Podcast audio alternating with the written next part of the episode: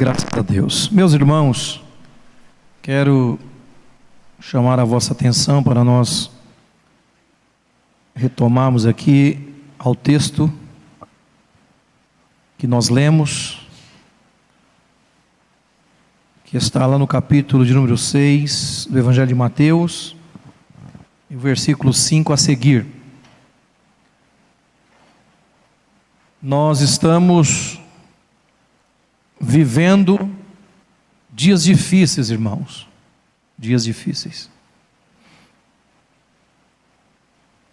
E nós estamos debruçados sobre um tema principal, onde eu disse aos irmãos que nós iríamos desenvolver às quartas-feiras, falando de que existe uma estratégia. Nós já falamos um pouco, introduzimos né, o que seria isto. E eu gostaria de dizer hoje aos irmãos que no campo da oração também existe uma estratégia. Existe um posicionamento, uma maneira de orar. O capítulo 6, que é a oração modelo a partir do versículo 5, a própria epígrafe já diz que é uma oração modelo é a forma como nós devemos nos portar na oração. Eu desenvolvi esse tema há pouco tempo, falando três meses, durante terças-feiras, somente no tema da oração. Quem sabe um dia Deus dando essa direção também faremos. Mas no dia de hoje falaremos um pouco sobre a estratégia da oração a oração que Deus responde, a oração sem rodeios, né? de forma simples, direta. Então o texto ele é categórico e a primeira coisa, a primeira lição que nós temos aqui dentro dessa realidade que deve ser um cotidiano na vida do cristão, orar, buscar a presença do Senhor.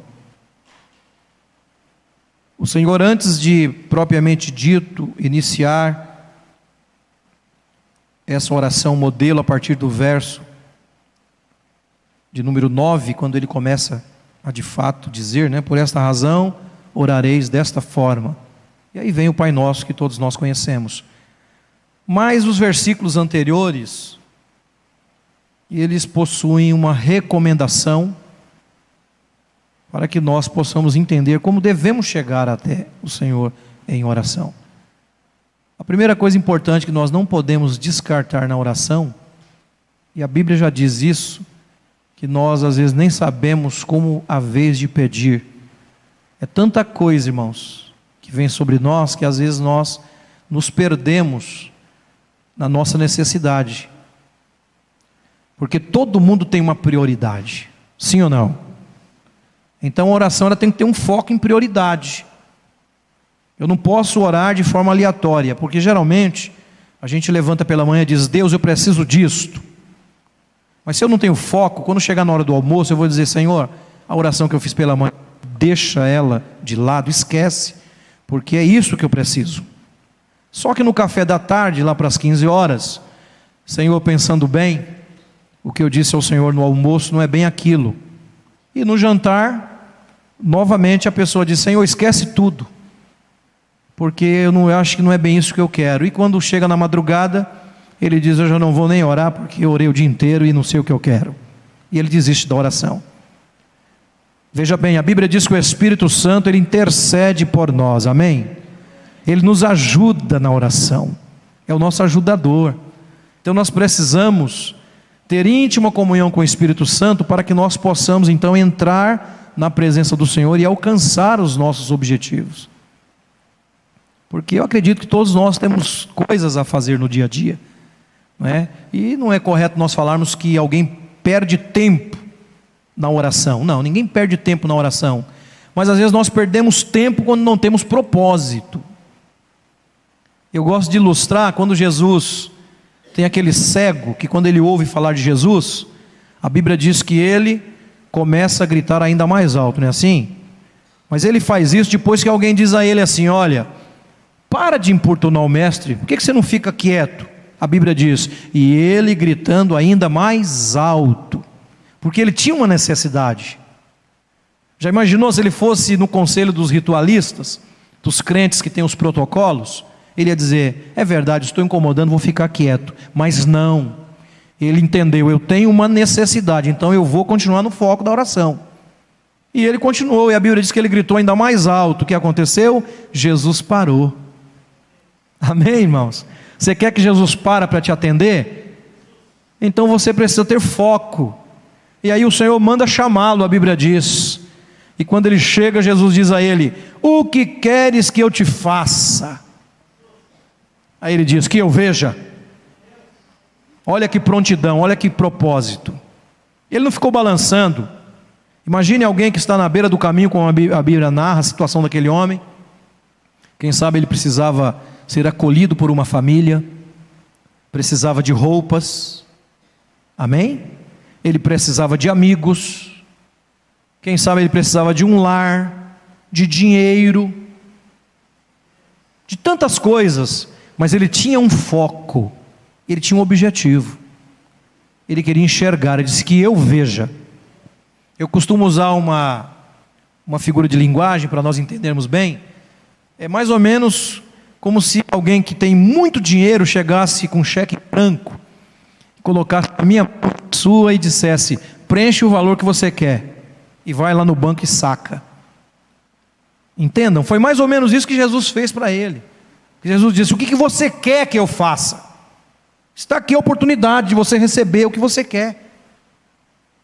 E sabendo ele que tinha uma prioridade, ele disse: Eu quero ver. E a bênção aconteceu.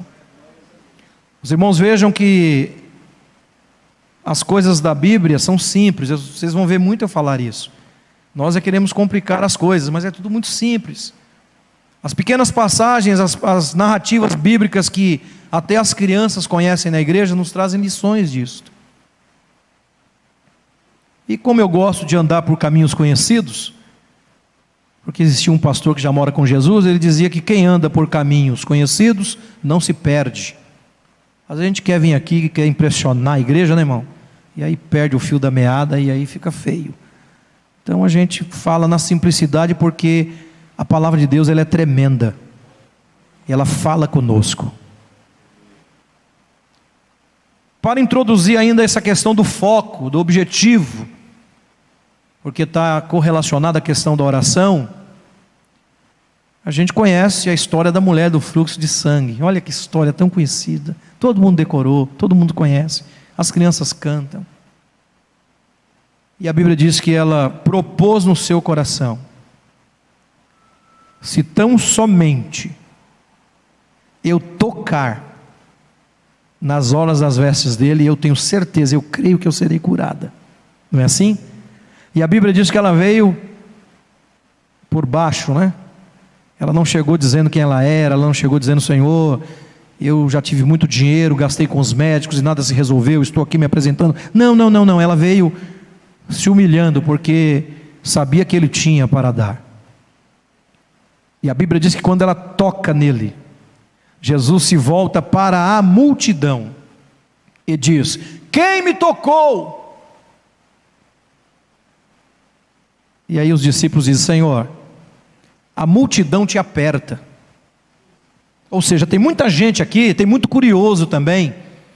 O pessoal está aqui apertando, está aglomerado. Tem muita gente tocando no Senhor, se aproximando, e o Senhor diz: Quem tocou? E ele diz: De mim saiu virtude. Ou seja, foi um toque diferente, porque aquela irmã foi ali com propósito. Ela estava orando no seu coração: se eu tão somente crer, eu vou receber. Não importa quem seja o pregador, quem seja o orador, quem vai cantar, não importa. Nós estamos vivendo os dias em que às vezes nós ficamos nos preocupando com o que está acontecendo de forma periférica. Se alguém cantou bem ou não tocou bem, irmãos, é para Deus, não é para você, não é para eu avaliar, é para o Senhor. O que nós temos que fazer é ficar sintonizados no trono da graça, em oração, para receber o que precisamos. Então a oração tem que ter foco. objetivo. E ela recebeu a bênção. E eu costumo sempre olhar para os pormenores, né? Da Bíblia. E é interessante que Jesus poderia ter virado, se voltado a ela e dizer: Que gesto, que gesto de fé maravilhoso, que Deus te abençoe muito. E todas as pessoas iriam ouvir ele falar, e de certa forma ia ter um efeito. Mas veja que Jesus ele usa de uma prerrogativa de tentar contagiar os outros com aquilo que aconteceu. E ele simplesmente se volta para a multidão e pergunta: Quem me tocou? Não é? Me parece que Jesus queria despertar mais ou menos neles o, a percepção: Poxa, a mulher recebeu alguma coisa, e eu estou aqui e não recebi nada. Por quê? Porque eu vim sem propósito. Amém? Eu vim porque falaram que Jesus está aqui, eu vim, a multidão estava lá, apertando Jesus, mas nem todo mundo que vem recebe. Porque não é todo mundo que vem, vem com propósito. Por isso que às vezes alguém sai reclamando do culto. Irmão Milton, né? Wilson, às vezes alguém sai reclamando do culto. O culto não foi bom, não me agradou. Irmãos, o culto não é para agradar a mim e a você. O culto é para agradar o Senhor. O que nós temos que oferecer é um culto racional com entendimento e vir com um propósito no coração e dizer para Deus: Eu creio que quando adentrar a porta, Deus pode mudar o curso Ó, isso é fé. Deus pode mudar o curso, o andamento, para atender uma necessidade minha, porque eu estou em oração. E se eu estou orando, eu creio que Deus vai responder. Amém, irmãos? Propósito. Propósito. Eu pastoreava um lugar, não me digo aonde, para nós sermos éticos também e nós estávamos vivendo um propósito de oração para Jesus salvar almas. Aquela subsede já tinha 18 anos que estava naquele lugar. E era um lugar de muito trânsito, como aqui em Santo Amaro. E eu perguntava para os irmãos da porta, eu vejo que passa muita gente aí, mas às vezes as pessoas não entram na igreja. Eu gostaria que os irmãos, às vezes, ficassem lá, fizessem um convite, entregassem um folheto, alguma coisa assim. E nós começamos a fazer isso. Eu nunca me esqueço que teve um rapaz que ele disse: Eu passo aqui há 18 anos, eu bebo num bar, aqui na esquina, e quando eu chego, quando eu chegava aqui próximo da igreja, eu não sei o que aconteceu, eu atravessava a rua e ia para o outro lado. E faz mais de 18 anos, pastor, que eu fazia esse caminho mas eu não passava na porta da igreja. Mas quando a igreja começou a orar, ele começou a passar na porta da igreja. E um dia ele adentrou e está lá até hoje para a glória de Deus. E a gente estava vivendo aquele propósito, tinha um irmão que ele dizia para mim, Pastor Luiz, eu preciso receber uma bênção de Deus. Eu digo, mas eu não vejo o irmão na oração. A igreja está orando, eu não lhe vejo na oração. Pastor, Deus sabe todas as coisas, estou orando em casa. Eu disse, Amém, irmãos. Eu também oro em casa. Mas o irmão precisa ter propósito, venha somar junto com a igreja, vamos buscar, e Deus vai bradar na sua vida. E ele disse: É, pastor, eu vou ver se dá. E aí aquele irmão deu uma sumida. E quando a igreja ora, irmãos, a igreja tem testemunhos. E nós estamos vivendo um tempo de muitos testemunhos, de muitos milagres, muitas bênçãos que Deus estava fazendo. E aí eu estava passando na rua juntamente com a minha esposa, encontrei aquele irmão. Eu disse: "Irmão fulano, vem cá". Dei uma carona para ele para conversar um pouco. Disse: "Como é que tá? O senhor está meio sumido". Ele era até um obreiro. Eu disse: "Conta as bênçãos, irmão. Como é que tá?" Ele falou: "Pastor, estou sabendo que a oração está uma bênção". Eu disse: "Está uma bênção. Os irmãos estão testemunhando. Deus está abençoando". Mas o irmão não aparece, querido. É, pastor, é, está meio complicado. Mas eu tenho uma bênção para contar. Eu disse: "Qual é a bênção?" Aí ele puxou um carnê do bolso aqueles planos funerários, sabe? Ele disse: Agora eu posso morrer em paz, que agora eu adquiri meu plano funerário. Eu disse: Misericórdia. E essa era a benção que o irmão tinha para contar, meu irmão. Então, meus irmãos, quem não está mais esperando nada de Deus, está querendo morrer mesmo. Está querendo morrer. Não tem mais aquele, aquele vislumbre para conquistar as coisas de Deus, está desanimado, parado mas eu tenho uma boa notícia para a igreja. Quando a gente ora, irmãos, a gente se aproxima de Deus e aí o milagre acontece. Você pode perceber que para todas as relações, inclusive as relações terrenas, a nossa relação entre irmãos, quando a gente chega lá embaixo e conversa um pouco antes e toma um café, né? Toma um chá de erva cidreira bem quentinho que eu tomei hoje. Quando a gente sobe para o culto, irmão, a gente já sobe mais familiarizado, não é verdade? Porque a gente já se abraça, já pega na mão, já, já, dá, já cumprimenta, já pergunta como a pessoa está, e aí a gente já é acalorado pela comunhão que mana lá da presença de Deus. E a igreja ela cresce com isso, porque a igreja ela se une. O namorado, se ele não tiver diálogo com a namorada, irmãos, dificilmente eles vão chegar a um noivado, porque não tem interação, não tem conversa. Aí chega um noivado, mas também não conversam, não, não trocam ideias, não interagem, dificilmente vai chegar num casamento. E às vezes, quando chega no casamento, que também às vezes não tem essa interação, e aí essa relação ela não perdura, porque ela, ela esfria, porque não tem relacionamento. E como é que nós que somos crentes vamos querer sobreviver sem ter relacionamento com Deus? Vai dar certo? Não vai dar certo. Nós sabemos que não vai dar certo. Mas nós insistimos às vezes e nós reservamos um tempo para tudo, menos para a oração. Porque a gente usa aqueles jargões, né? Deus sabe de todas as coisas. E Ele sabe mesmo. Até aquilo que a gente não sabe, Ele sabe. Não é? Deus conhece que eu estou muito cansado, muito cansada. Que Deus me perdoe, hoje eu não vou, não vou orar, hoje eu não vou ao culto, Senhor, porque eu estou cansado, porque eu estou cansada.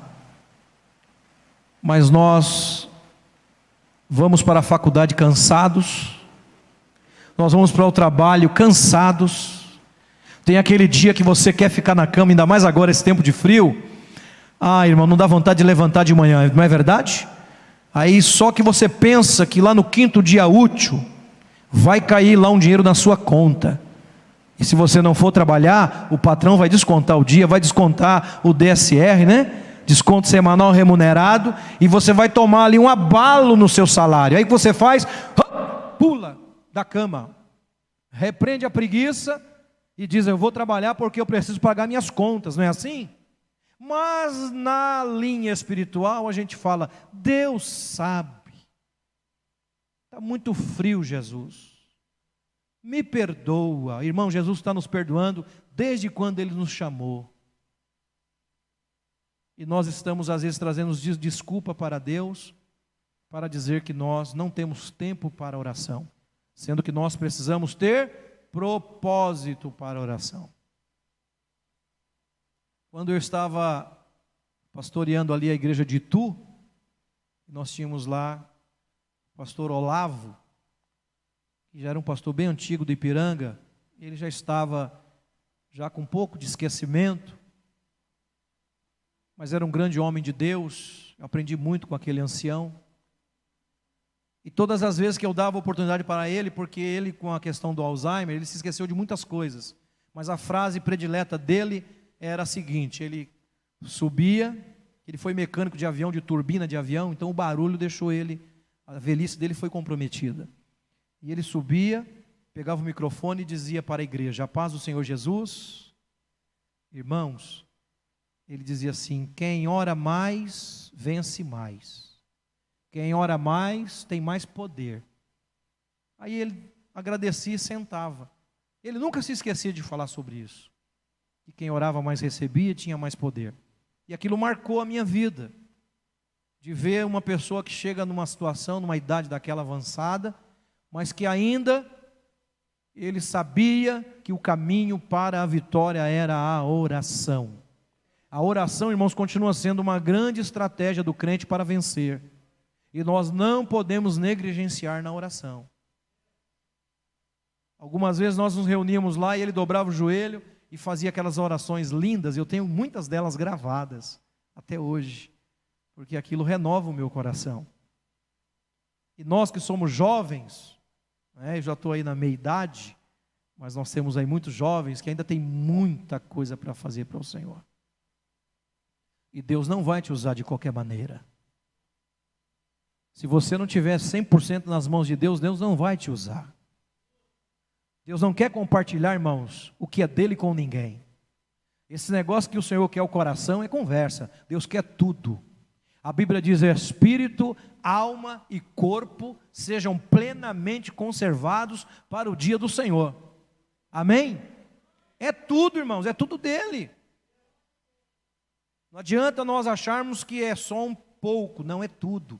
Então a oração, ela traz essa consciência, porque quando a gente ora, a gente pondera, coloca na balança o que a gente vai perder se a gente pecar. A oração traz essa sensibilidade, não é? Pois bem, é uma introdução, né? Está ali o tempo indo, que o relógio não espera a gente, né? Mas veja que não se esqueça que existe, então, uma prioridade, um foco. Quando você vai subir uma escada, tem aqueles irmãos que têm as pernas compridas, às vezes eles conseguem pôr o pé lá segundo degrau, no terceiro, mas daqui a pouco o alcance do pé não vai chegar. Ele vai tentar dar aquele passo muito longo, poderá cair e se machucar. Por isso que toda escada tem o primeiro degrau. Então, o primeiro degrau chama-se na oração foco, prioridade. Entrando já no texto propriamente lido, Jesus vai dizer: Quando orardes, não sejais como os. O que, que o texto diz no versículo 5? Me ajudem aí, irmãos. É um culto de, de estudo, né? Deixa a sua Bíblia aberta. O 5 diz o quê? Quando orardes, não sejais como os hipócritas. Jesus está querendo falar o que aqui para nós? Quem são os hipócritas?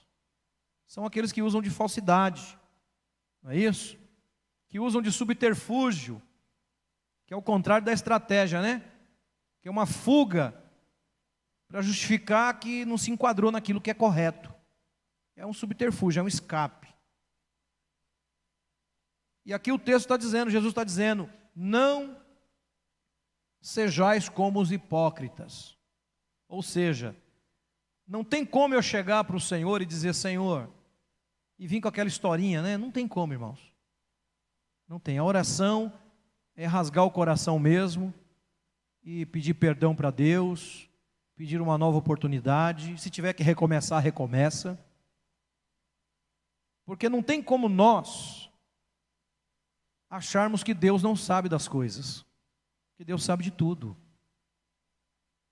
Haja vista que, quando Jesus começa ensinar, lá no verso 8, ele vai dizer lá: Porque o Deus, o vosso Pai, sabe de tudo. Sabe de tudo. Então não tem nós falarmos, ó oh, Senhor, eu queria conversar com o Senhor aqui, mas eu estou meio aqui com vergonha. Aquela conversa, às vezes, dos nossos filhos com a gente, né? Quando quebra alguma coisa em casa. Não, irmãos, não. Com Deus, vai direto no assunto. Não use de subterfúgio. Não se assemelhe àqueles que usam de falsidade, achando que Deus não conhece a verdade. Porque Deus conhece todas as coisas. Quando Adão ele peca, lá no Éden, a Bíblia diz que Deus falava com o homem na viração do dia. A gente entende pelo contexto que Deus tinha interação com o homem. Olha que coisa linda. E o pecado atrapalhou isso, não é?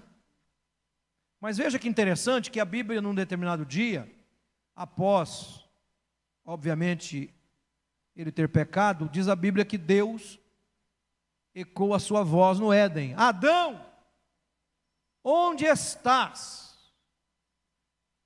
Aí sai lá Adão, que estava lá entre os arbustos, escondido, com folhas de figueira tapando as suas vergonhas, e ele diz: se apresenta e diz para o Senhor: Eu ouvi a sua voz soar no jardim e eu tive medo, porque eu estava nu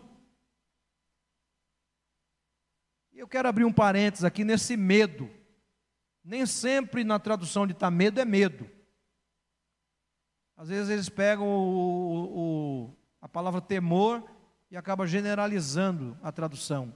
Aqui é, é medo mesmo, é literal, porque após o pecado, o ser humano tem medo de se encontrar com Deus.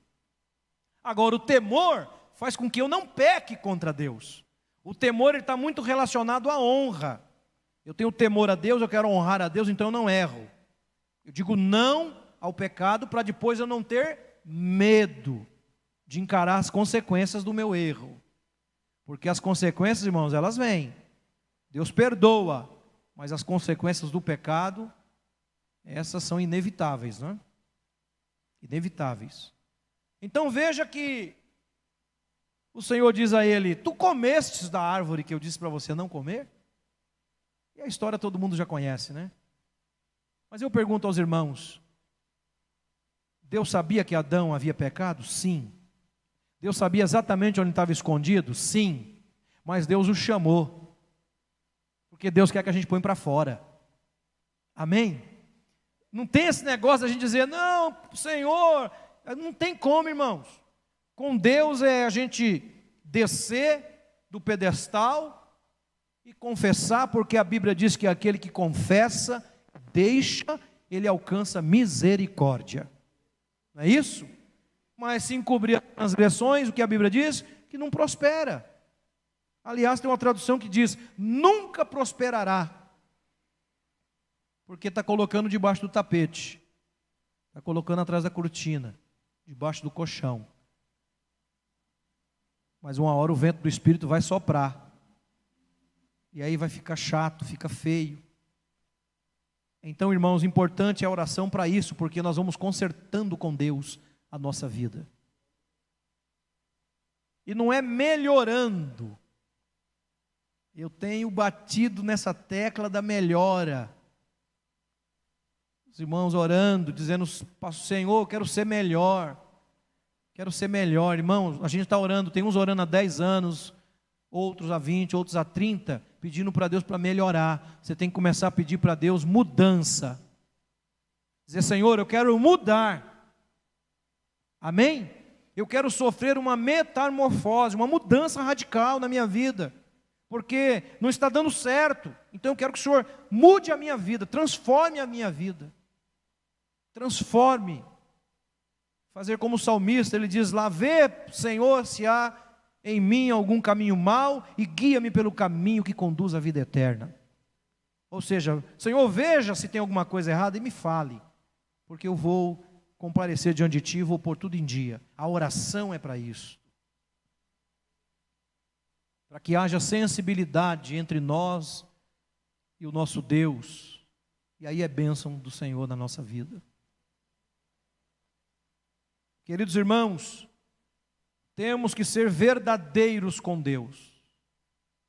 O versículo de número 5, quando Jesus está dizendo para não ser hipócrita, ou seja, não ser falso, não usar de máscara, de subterfúgio, então significa que nós temos que ser verdadeiros. Temos um exemplo típico na Bíblia do pródigo, né? A Bíblia diz que ele está lá naquela situação, após ele ter gasto de forma leviana aquilo que ele possuía, e aí vem o sofrimento porque está longe do pai. Irmãos, quem está longe do pai sofre. Ele não orava mais, ele não tinha mais a comunhão, e um dia ele percebe que errou o alvo. E aquele moço, numa representatividade metafórica, ele pode representar aquele crente que quer autonomia de Deus, que acha que vai dar tudo certo, ele sai por aí e se arrebenta todo.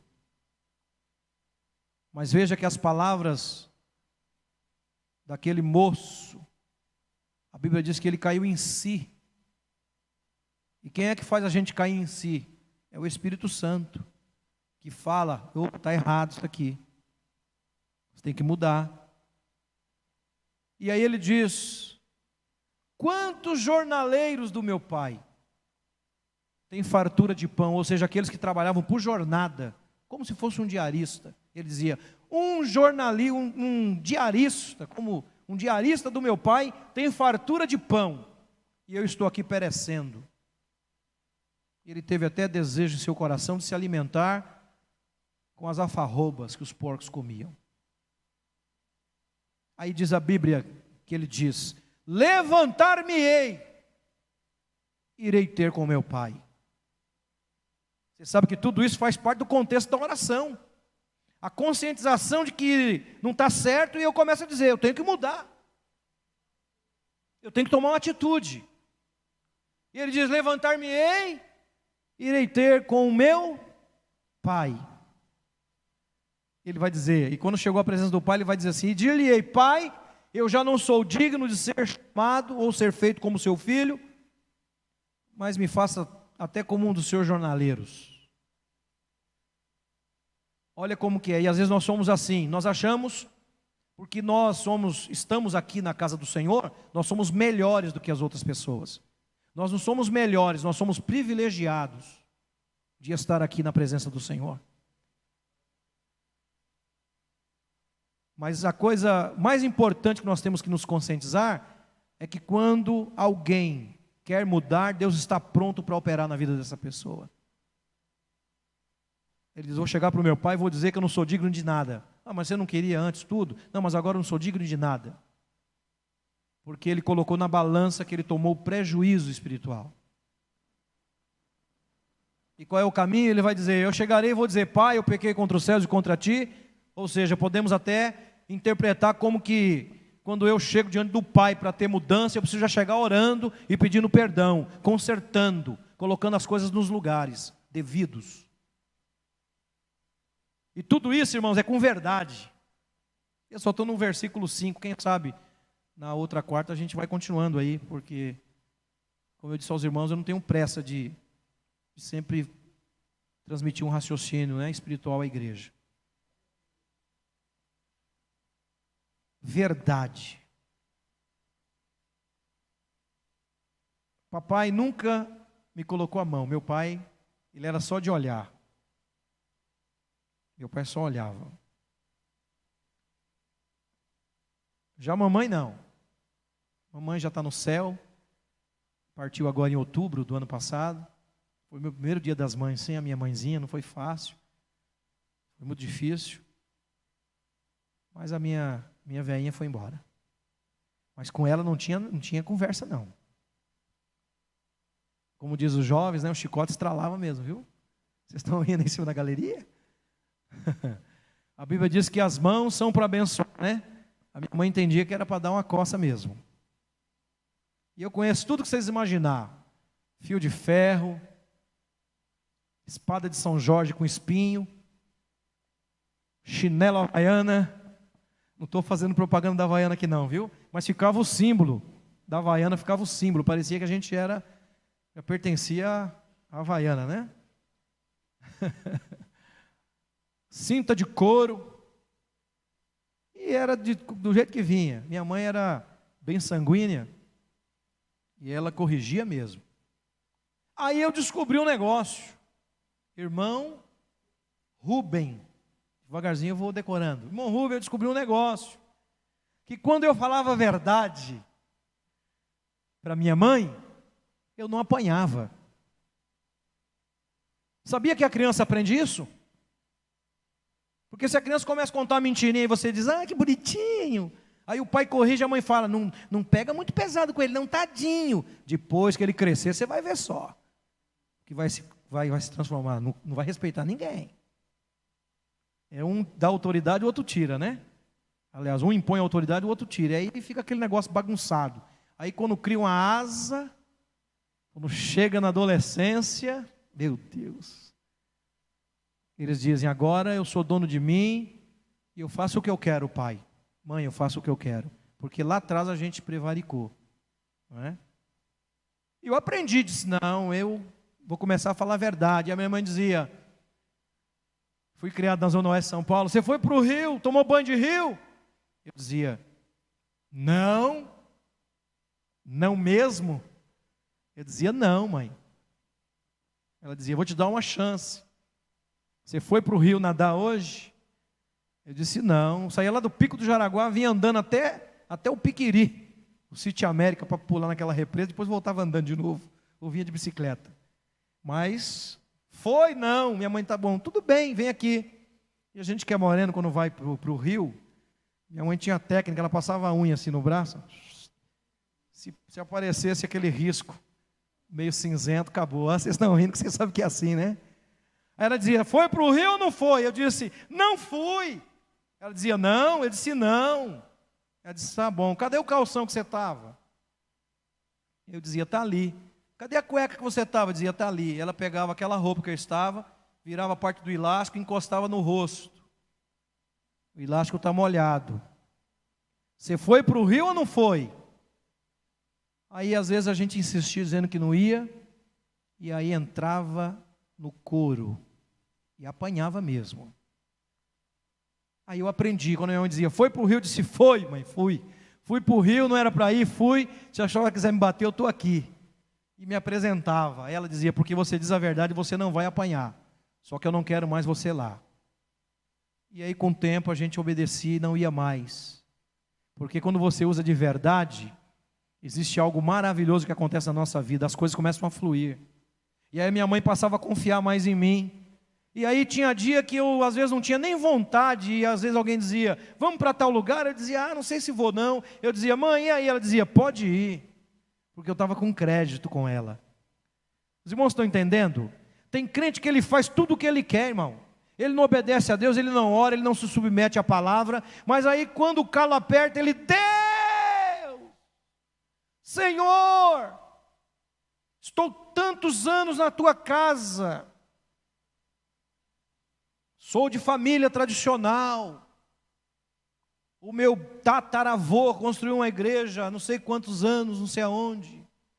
O meu avô pintou a igreja, não sei aonde. O meu pai construiu não sei o quê. E a pessoa começa a trazer aquele currículo, sendo que para Deus, Deus não precisa dessas coisas. Está aqui na questão da oração, começa a achar que é por muito falar que vai ser ouvido, né?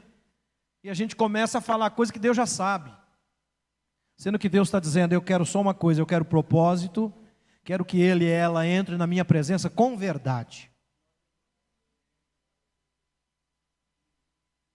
Para encerrar, que eu quero ficar com os minutos de crédito, já tenho 10 de crédito de domingo, 10 não, 12 minutos de crédito, e hoje vou ficar com crédito de novo. Olha que interessante.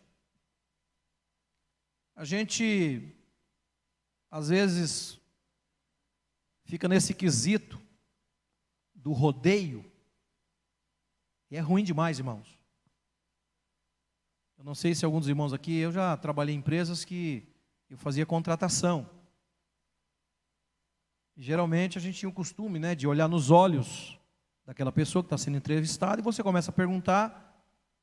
E quando a pessoa não tem aquela, aquela resposta pronta, ela já passa uma, uma insegurança para quem está entrevistando. Você vai fazer uma entrevista, chega lá, você fica, não olha no olho da pessoa, fica lá batendo na mesa, balançando o pé, mordendo os lábios, aquela inquietação, aquela coisa. A pessoa olha vai pensar até assim, nossa, essa pessoa parece que está até com um problema, né? Com dificuldade. Eu não vou contratar porque eu acho que a empresa vai ter dificuldade com essa pessoa. É aquela inquietação, aquela coisa, aquele negócio, né? E quando pergunta alguma coisa, aquele, aquele rodeio, é porque. É, qual a sua escolaridade? Responde. Está lá no papel, né? Não, mas porque eu né, não sei o quê. Tá, aí a pessoa está entrevistando dizendo, meu Deus, parece que não tem uma coerência naquilo que está sendo falado. Você vê que a pessoa está perdida. E isso atrapalha, irmãos, os nossos relacionamentos. Por que, que eu estou falando isso? Porque a gente acha que também, porque a Bíblia está dizendo que Deus sabe o que a gente tem que pedir, a gente acha que não tem que pedir. não é assim? Ah, se Deus sabe o que eu, o que eu vou falar na oração, para que, que eu vou orar? Não é isso? Deixa Deus trabalhar para mim. Só que Deus não é o nosso empregado. Deus é o nosso Deus. Amém, irmãos? Nós é que precisamos nos aproximar dele. A Bíblia diz Né? E precisamos reconhecer que Ele é galardoador daqueles que o buscam. Não é daqueles que ficam parados de braço cruzado. É daqueles que se esforçam. Existia um termo antigo que as irmãs do tipo de oração gostavam de usar, eu nunca me esqueço, que elas diziam assim: tem que pagar o preço. Elas falavam para a gente que era jovem. Vocês querem as bênçãos de Deus, mas não quer pagar o preço. E muitas pessoas marginalizavam essa fala das irmãs, dizendo: que preço? Jesus já pagou o preço já. Eu vou ter a vida que eu quero, Jesus já pagou o preço mesmo. Irmãos, vamos tomar cuidado. Porque a Bíblia diz que até o céu é tomada força. Amém? Não é que você vai pegar uma metralhadora e vai dizer, anjo, sai da porta que eu quero entrar. Não é isso não. Está querendo dizer que você tem que se esforçar para chegar lá. E para nós recebermos as, as bênçãos de Deus, nós precisamos também nos esforçar na oração. Com verdade. Sem hipocrisia, sem rodeio, sem subterfúgio, sem manobra. A gente pode enganar o homem, mas a Deus nós não enganamos. Deus nos conhece por dentro, por fora. Aliás, Deus nos conheceu lá no ventre da nossa mãe. O Salmos diz lá no que diz que o salmista dizendo, ele me conheceu lá no ventre da minha mãe. A palavra antes de sair da minha boca, o Senhor já conhece. Então não tem como nós usarmos de rodeio com ele, irmãos. Estamos perdendo tempo se fazemos, se procedermos assim. Nós precisamos já é entrar na presença de Deus e já rasgar o nosso coração para receber a bênção de Deus. Então veja que existe uma estratégia para a oração. Existe. E eu vou encerrar lembrando os irmãos de João 4, quando Jesus trava o diálogo com a mulher samaritana. Vocês percebem que o diálogo não começa muito bem, não é?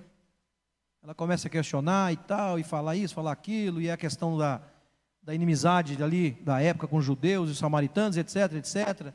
Depois Jesus começa a falar, ela começa a ver algo né, diferente no Senhor, e ela entende que, de fato, ele é um grande profeta, depois ele entende que, é, que ele é o Senhor, ele é o Cristo. Mas você vai perceber que a coisa só aconteceu e só fluiu quando eles estão conversando e Jesus vai e cutuca a ferida dela. Porque quando você pede para o Espírito Santo, quando você pede para Deus falar, onde você tem que mudar, quando você está se relacionando com Deus na oração, Ele vai falar. Aí Jesus pergunta para ela assim, durante aquela conversa: Onde está o seu marido?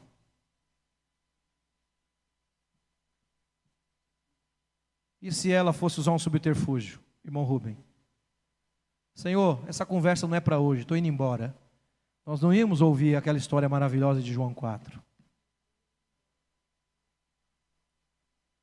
A verdade, irmãos, ela tem que prevalecer na nossa relação com Deus. Ela disse: Senhor, eu não tenho marido. Aí Jesus disse: Isso disseste com verdade. Porque tiveste cinco o que você tem também agora não é seu, não. Mas já que você usou de verdade, vamos continuar a conversa. E o que resultou em quê? Em salvação, em mudança de vida, e outras pessoas foram alcançadas. Queridos irmãos, vamos chegar diante de Deus e vamos receber aquilo que o Senhor tem para a nossa vida. Porque Deus quer nos abençoar. Amém? A bênção de Deus está aí, irmãos. E a Bíblia diz que a bênção de Deus enriquece e não acrescenta dores. Eu não conheço alguém que é abençoado que fica, ai, ui. Ele pode estar doente. Você pergunta para ele como é que está, ele diz, estou rompendo, porque Deus é comigo. Que está sendo abençoado. Mas irmão, não está doente, está acontecendo isso, está acontecendo aquilo. Irmão, não tem problema, eu estou na bênção. Jesus é comigo. Eu fui para o culto, me alegrei, falei em línguas estranhas, o meu coração se encheu, Deus está abençoando a minha família. Tá... Mas, irmão, você está doente, glória a Deus por isso.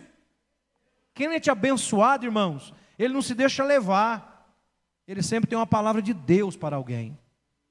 Então a bênção de Deus, ela está nos perseguindo. E oxalá que ela nos alcance e que nós paremos na presença do Senhor, na oração e vamos falar: Senhor, eu quero, eu preciso. Eu estou aqui. Amém, meus irmãos? Fiquemos em pé em nome de Jesus, nós vamos orar.